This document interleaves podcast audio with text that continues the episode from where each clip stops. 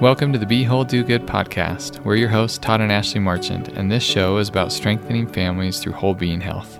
At a time when there is so much that can distract, discourage, and disconnect us, our family is on a journey that is led by three core questions.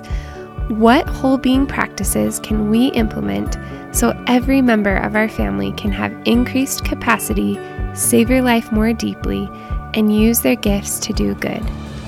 How do we translate and apply what we learn into simple, tiny habits that work amidst the demands of life?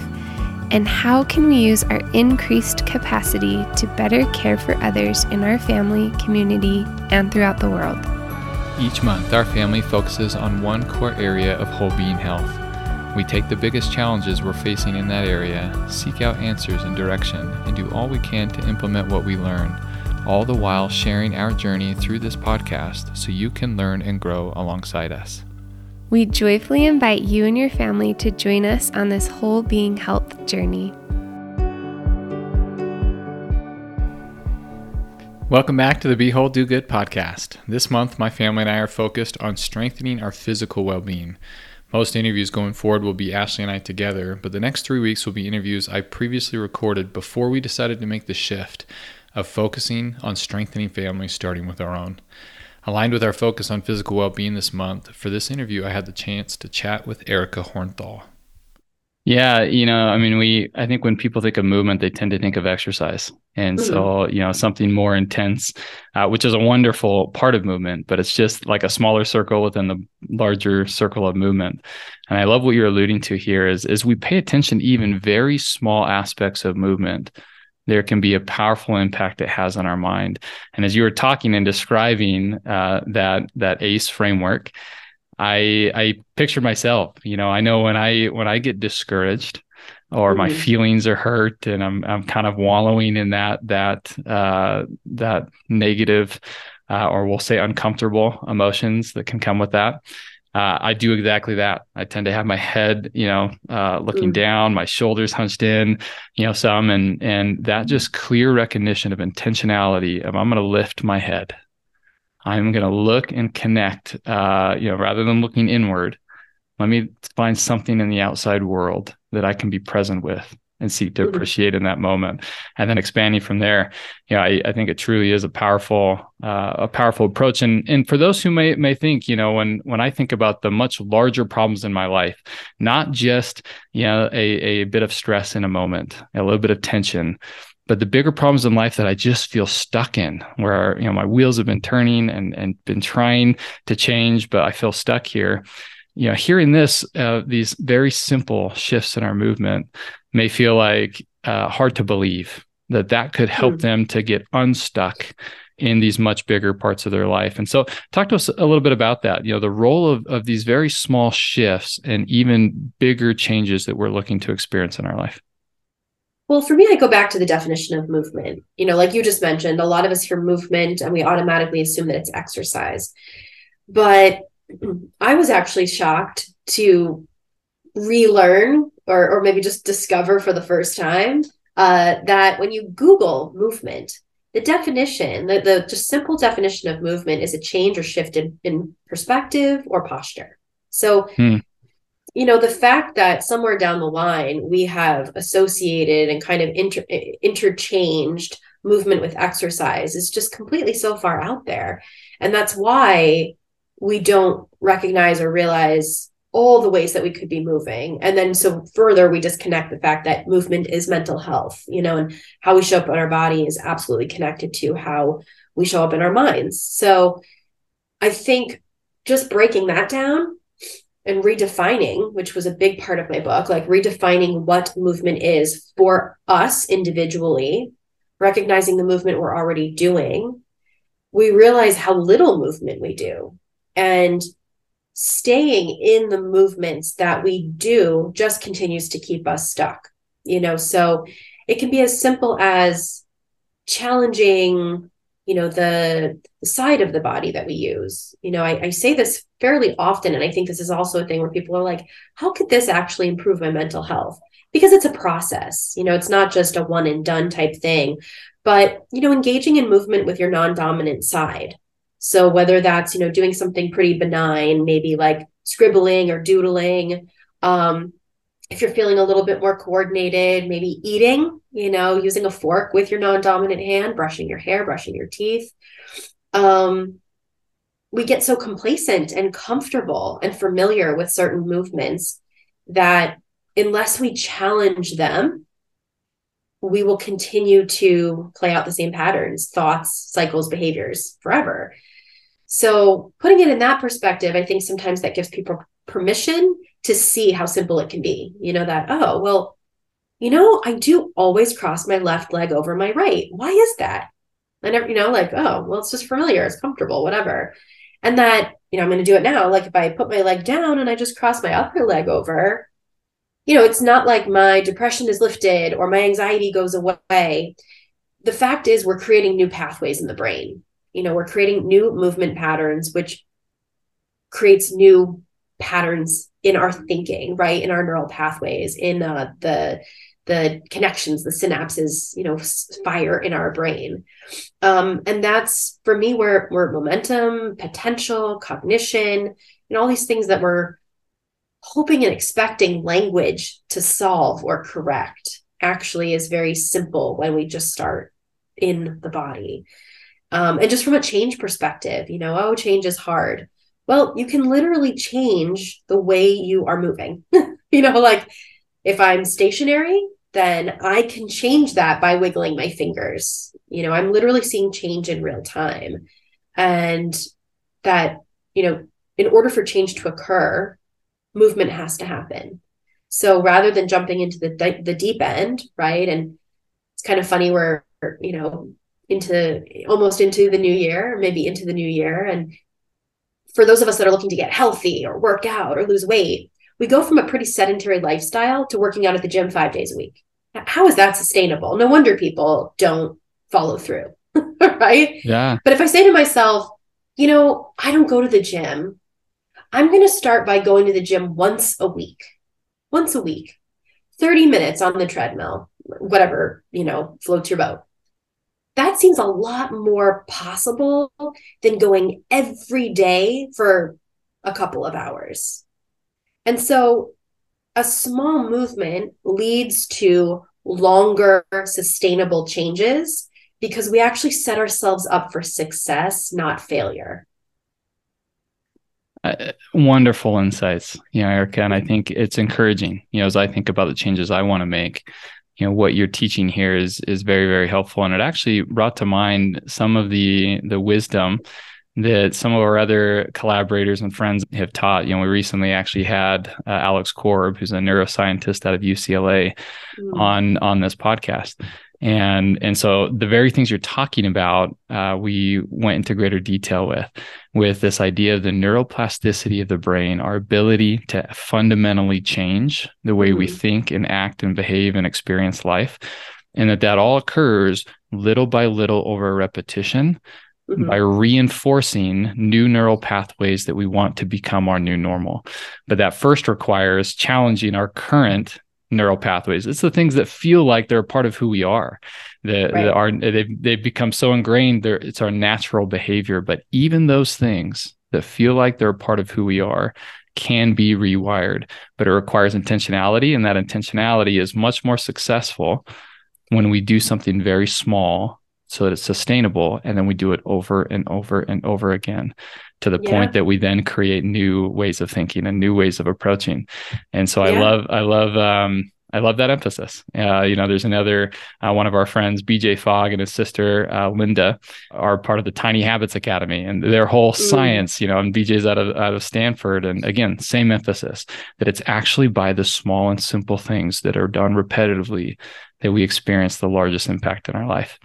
Yeah. Yeah. And I know I think about how we start out, you know, none of us remember it because it's been so long, but when we learned to walk, it wasn't it wasn't like most animals, right? Where they're born and like a few minutes later they're up on their feet. You know, as humans, it takes us a long time if we're able to eventually walk, right? To get to that place, a year, a year and a half, you know, conservatively, right? Developmentally. And so think about those small steps, right? That go into these big things that we end up doing, like a small, tiny reach, eye contact, you know, um, following an impulse or, um, you know, a reflex. Those are, I mean, I don't think they're small, but they're on a small scale. Those eventually lead us to walking, which lead, lead us to, you know, lives, careers, families. Um, it's those early movement patterns too that develop the self. And so, literally, if we're looking to change aspects of ourselves, it makes sense to go back into the body and rewire or just look at how we're wired and patterned. And like you just said, they can be redone, they can be rewired. And how we do that is through very small shifts. It's not a, hey, here's five exercises to do every day, you know, like a rehab kind of thing. You'll strengthen that muscle in no time. It's these small, almost like unrecognizable movements. I remember being in graduate school and having to kind of take on some of these connectivities. And you know, a, a, professor would be like, "No, no, no, wait, go back." I'm like, "I haven't, I haven't even really moved yet." No, you did. like that one movement you did was already like enough to go back. Now do it again. Okay, you know, so you, you don't even realize how small you can make your movements. Um, we we we jump into them. We move so quickly, you know, that we're already in kind of that autopilot. So I really appreciate that emphasis. Like you're saying, small movements, small habits lead to big change.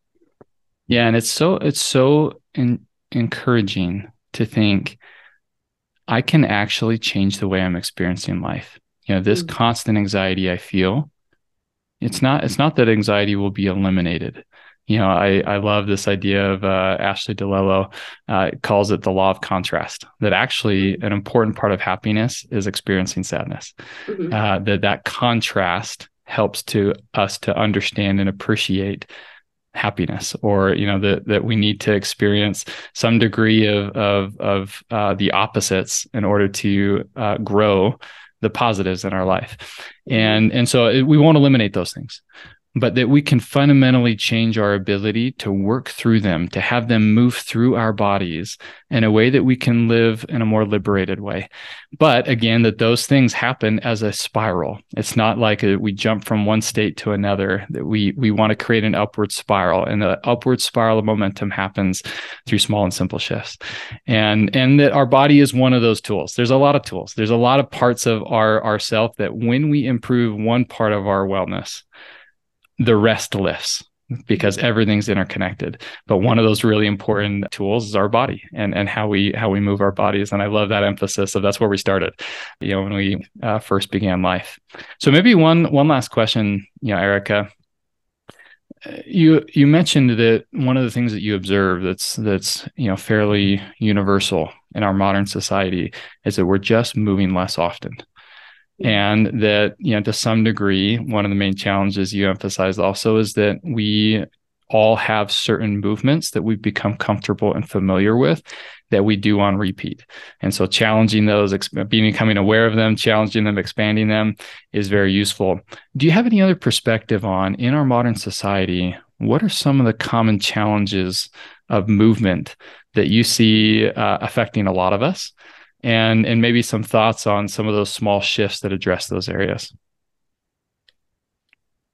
A big one for me is this umbrella of technology you know that i understand the predicament right? I mean look this podcast wouldn't be happening without technology. So i appreciate it. And I don't think a lot is really understood or even looked at when it comes to how the use of technology influences our movement. Um, I kind of, it's kind of a joke, but not. I remember writing in the book that, you know, we used to have to go to our neighbor's house to talk to them, right? To engage with them.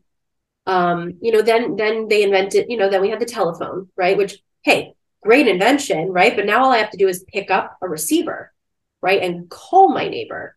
So all of a sudden I'm not walking, right? I'm not gesturing as I'm talking to them. I'm not making eye contact. There's really a lot less relational movement happening. And and now jump forward, right? Now we just text. I mean, it's very rare that I get a phone call. And and so now we're limiting our movements even more. And it's just to like our fingertips. And again, there's so many reasons that technology is beneficial. We just need to be responsible with it. And that means responsible with how we show up in our movements in our bodies when we're engaging in technology. You know, there's studies now, right, that are saying like sitting is the new smoking. Well, you know, a lot of that is actually on us to change. We don't have to be sitting for that long all the time. Um, and if you have a desk job, I understand, you know, that a lot of the job requires being at a desk. Um, but that doesn't mean that we can't take movement breaks, you know, that we can't be intentional with our lunch break or uh, take the stairs or at least just stretch, right? Get up and stretch your body. Take five minutes to look around the room, blink your eyes, take your eyes away from the screen. So, you know, I recognize how my movement changes when I'm on a screen and certainly how my mental health changes, not to mention when we're on social media, you know, the visuals that we see. Um, it, it impacts our attention span, you know, just from gosh, the beginning of the pandemic to now, the length of videos, right? That we used to be able to watch 30 second video. Now we're lucky if it's six seconds, you know? So it's just really changing everything um, about how we how we move, how we connect to our own bodies. And it really, if we allow it to, perpetuates distraction. And then we're distracted, right, from our emotions, which we're talking about moving through them. And then we look for the easy way out. You know, what's the uh, instant gratification of getting rid of my anxiety? And I'm not opposed to medication, but oftentimes that's the go to instead of doing the work, right? Of like, what is this that I'm feeling? How can I meet myself in that place? And how can I move through or support my own body mind to, you know, relate to my anxiety, my fear, my depression, whatever that is? Um, it's it's just dangerous talking about a spiral, right? I think it's a dangerous downward spiral and I just think we need to be a little bit more aware, at the very least, right, of how our body shows up when we're engaging in things like technology, because it's it's everywhere. It's everywhere. And, and it's not going to go away.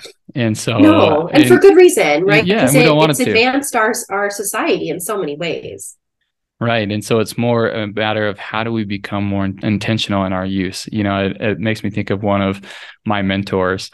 He, like me, his business is surrounded around providing education and growth and learning opportunities online. And so almost everything he does is going to be sitting at a desk and, uh, and it's similar to me. But what he has, has learned to do is he sets a timer Every time he sits hmm. down at his desk, he sets a timer and it's actually 16 minutes.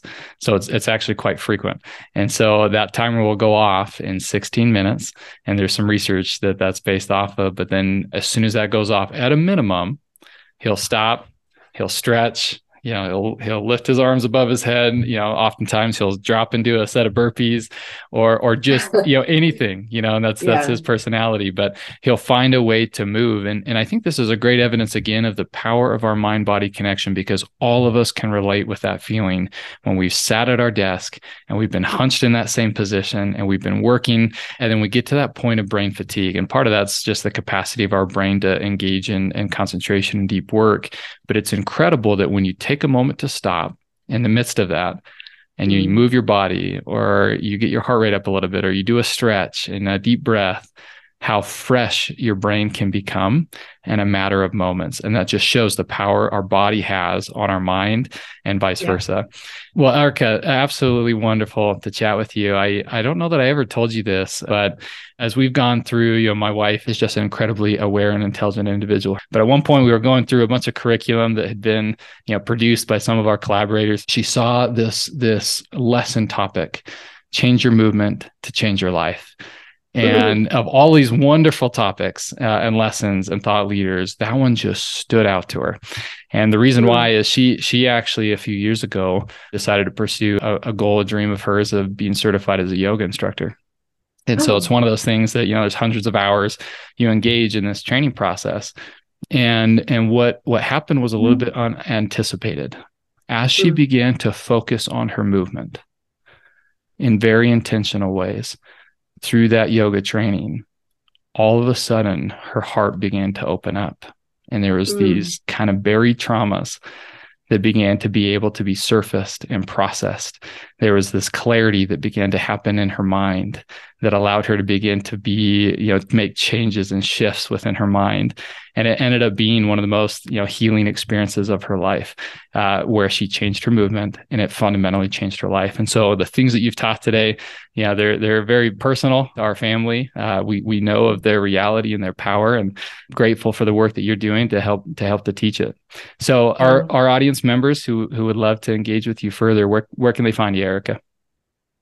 Oh, these days I feel like the best way to connect is ironically through technology, through social media. Um, I'm pretty vocal on, uh, pretty present, I guess I should say, say on uh, Instagram. So you can follow me at the therapist who moves you. Um, but people can always reach out through my website, ericahornthal.com. Don't hesitate to email me. My phone number is listed. I, I, really, truly love to connect to people that are also interested in how to use movement to better and um, you know better enhance their mental and physical and spiritual existence. So, um, yeah, those would probably be the best ways. Wonderful. And I invite anyone who who you know this talk today really resonates with. Please check out Erica's book, uh, Body Aware. Uh, it's packed full of, of wisdom and insight. Uh, Erica, thank you so much for joining the show today. Thanks for having me. Take care. Thanks for listening to this interview with Erica Hornthal. Ever since Ashley and I decided it was time for us to lead Be Whole Do Good together with the increased focus of strengthening families We've been hitting the whiteboard and brainstorming. We're in the midst of creating a number of ways to support you and your family, including an emphasis on helping your family develop strong emotional regulation skills, which we see as being an important need right now.